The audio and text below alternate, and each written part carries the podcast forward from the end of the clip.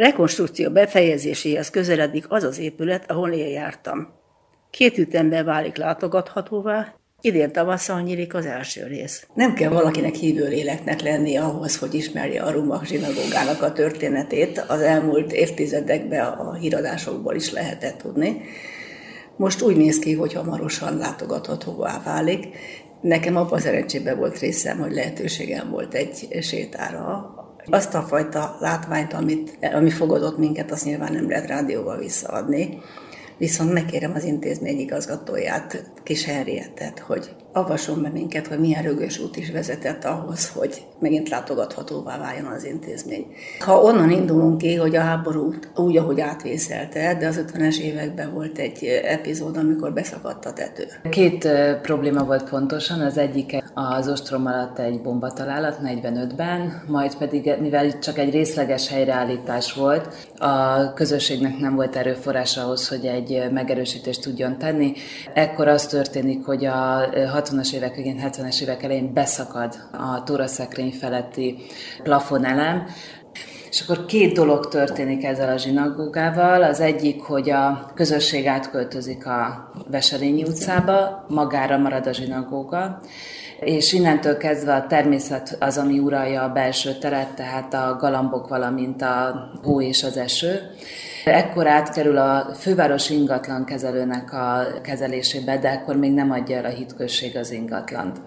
És egy nagyon hosszú történet indul el, ez a levéltár dokumentumaiban nagyon jól látszik, az akkori kormány szeretné valamilyen új funkcióval a zsinagógát megnyitni, Viszont ugye tudjuk nagyon jól, hogy a szocialista időszakban maga a liturgikus funkció az szóba se jöhetett a továbbiakban. Az állam akarata és a, mondjuk úgy, hogy a szakmai akarat egy ilyen állóháborúvá alakul, miközben az állam részéről több mint 20 koncepcióterv születik, hogy hogyan tudná hasznosítani a könyvraktártól egészen a rendezvénytérig a zsinagógát, Addig az építészeti kamara, valamint a műemlékvédelem elképesztő erőfeszítéseket tesz, hogy ennek az épületnek a különlegességét megismertesse a közvéleménnyel.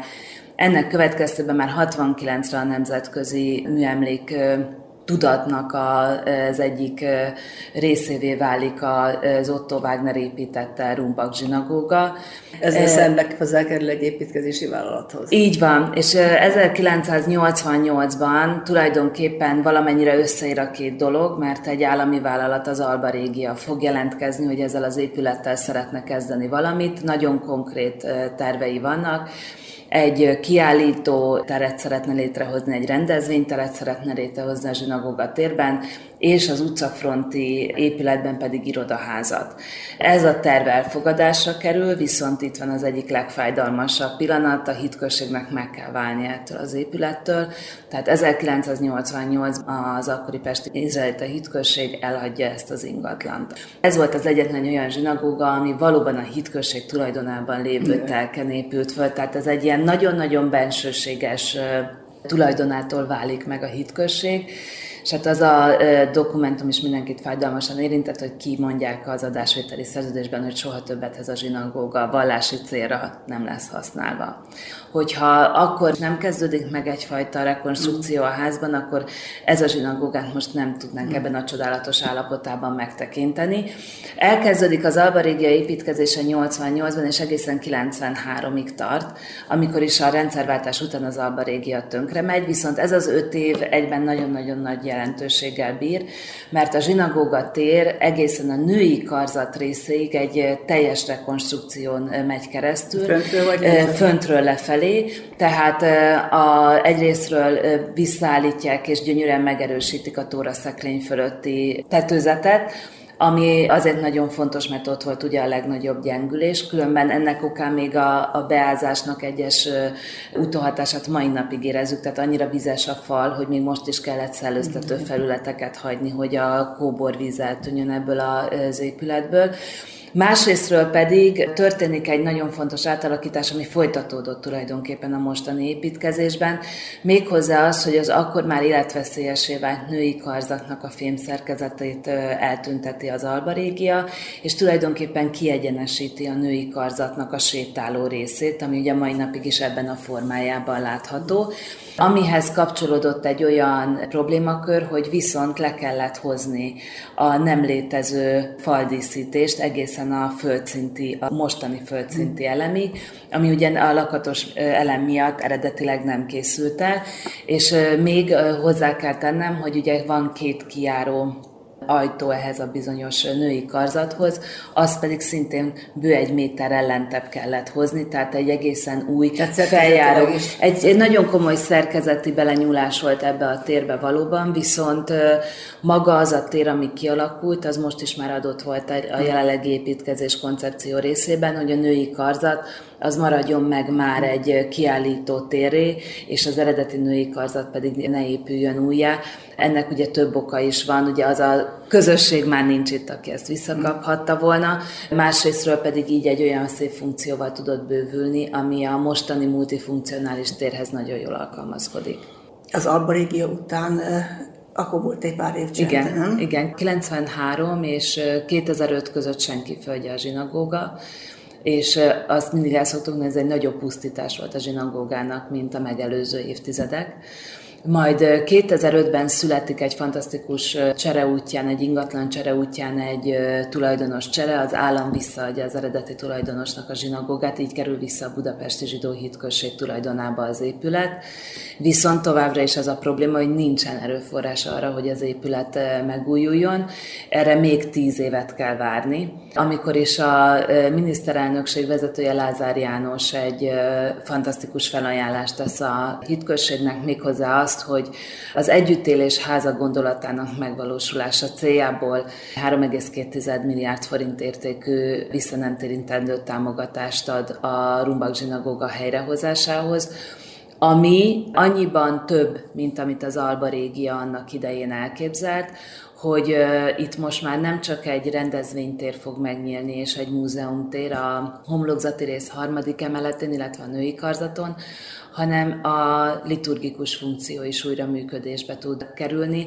Ez egy óriási dolog, mert valóban egy egykor működő zsinagógának a hagyományai tudnak újraéledni ebben a multifunkcionális térben. De nem fő funkciója lesz Nem fő funkciója. Péntek, szombaton, valamint a nagy ünnepeken fog zsinagógaként működni. Vasárnaptól csütörtökig, illetve nagy ünnepek kivételével vasárnaptól csütörtökig pedig turista látványosság, szalonás estek, koncertek és színházak befogadó terévé válik. Mert, mert hogy ennek része az is, hogy a középső rész lesülyezthető. Itt egy nagyon fontos dolog van, ez egy tradicionális a zsinagóga, tehát a bima, azaz a tóra olvasó emelvény, az a zsinagóga centrális terében, tehát a központi terében helyezkedik el, ami megnehezítette volna az események befogadását a nézőtér kialakítása szempontjából. Ezért két fontos döntés született. Az egyik, hogy nem lerögzített padok kerülnek vissza a zsinagóga térbe, hanem modern széksor lesz, ami szabadon alakítható, és a középső részben pedig egy fantasztikus 21. századi színpadtechnikának köszönhetően ez a közel 500 kg-ot nyomó bima képes lesüllyedni és eltűnni a padlózatban, és egy gomnyomással pedig képes feljönni a padlózatból és a tér részévé válni, és a liturgikus funkciót segíteni. Talán még arról, hogy kétféle csoport dolgozott. Volt, aki manuálisan, és volt, aki a ipari részét festette? Így van. Térben is elválik ez a zsinagóga. Ugye van maga a szakrális tér, ami egy, hát egy csoda, egy aranyban, kékben és pirosban úszó csoda, és van egy úgynevezett, mi ezt úgy hívjuk, hogy homlokzati épületelem, ami a megépülésekor is egy abszolút modern funkcióval bírt,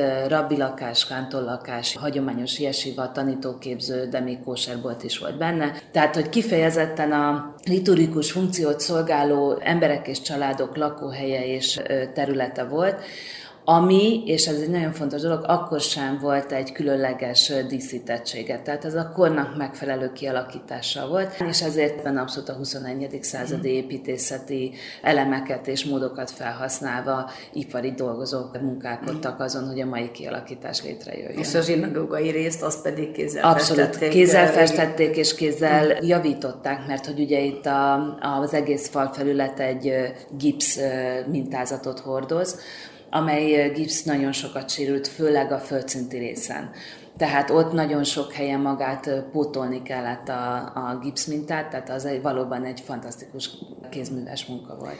Nagyon sok érdekes történetet mesélt, egészen megható dolgokat. Az egész építkezésnek van három híd embere.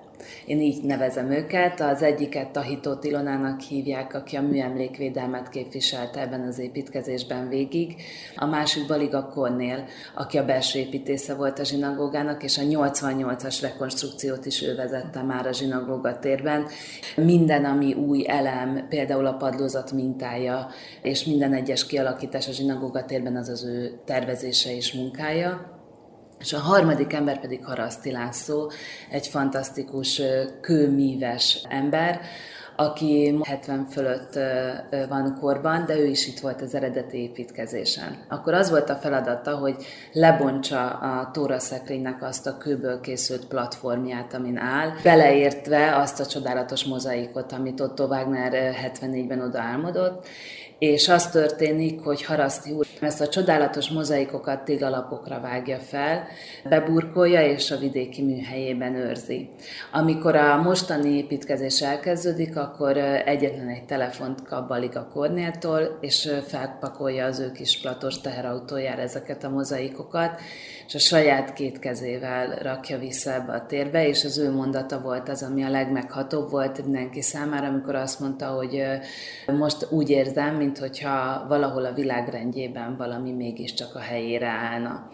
Egy ilyen szimbólumává vált ennek az építkezésnek, hiszen egy eredeti elem került vissza, és nem csak, hogy eredeti elem, hanem ami a legfontosabb volt, hogy annak a szimbóluma, hogy nem a pusztulásé, hanem az építésé most a főszerep. A végső kép kialakításához találtak-e még olyan személyeket, akik erre emlékeztek arra, hogy milyen volt valójában? A legnagyobb problémát azt a turaszekrény színe jelentette. Maga a lenyomatok és minden egyebek az megőrződött, mert a műemlékvédelem annak idején csak úgy adta ki a bontási engedélyt, hogy mindent meg kellett őrizni erről a tóra szekrényről. Egyebet, tehát ezek rendelkezésünkre álltak.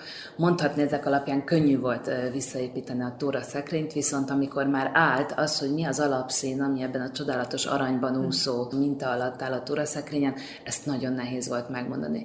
Nagyon sok visszaemlékező volt, aki el tudta mondani, hogy milyen árnyalatra emlékszik, de mint tudjuk, azért ez egy mesterember számára nem egy pontos adat. Meg hát egy szín az nem egy, egy szín ez egy nagyon nehéz dolog, és amiközben ezen ment a gondolkozás, akkor Baliga Kornéllal megjelent itt egy úriember, aki csak érdeklődőként volt jelen az, éppen az építkezés akkori menetén, és ő kiáltott fel, hogy ne, de hát nekem van egy darab az eredeti tóraszekrényből a garázsomban.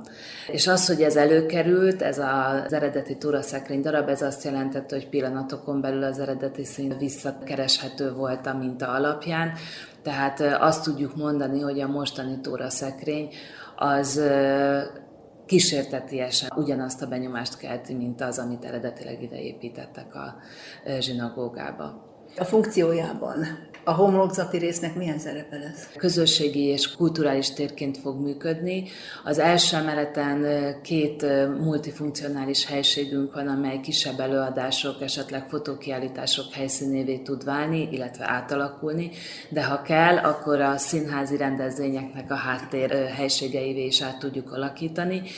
A második emeleten ott egy nagyon különleges tér alakul ki, egy kávézó, egy kóser húsos kávézó, ami napközben a turistákat szolgálja ki, este viszont szalonestek befogadója és mellette található a konferenciatermünk, amit mi tennen teremnek hívunk. Ez szintén az építkezés közben előbukkan történet. Egy egykor itt élt és itt született úriember tért vissza Dikstein úr, aki megosztotta velünk, hogy az ő nagypapája Tennen úr volt ennek a Rumbak utcai zsinagógának a kántor 1930-as években, amikor ő ide született, és ők szemtanúi voltak az 1940-42-es Kamenec-Podolszki eseményeknek abból a szempontból, hogy akkor a Rumbak gyűjtött tábor volt, és egy fantasztikus történetet mesélt el, hogy hogyan mentették meg egy kisfiú életét, aki elszakadt a családjától, és ők sajátjuknak hazudták, kimentve őt a borzalmakból, ami ugye egy paradox történet, mert tulajdonképpen a gettóban éli túl ez a kisfiú a második világháborút a családdal együtt. Tehát ennek az emlékére tennenterem lesz a konferenciatermünk,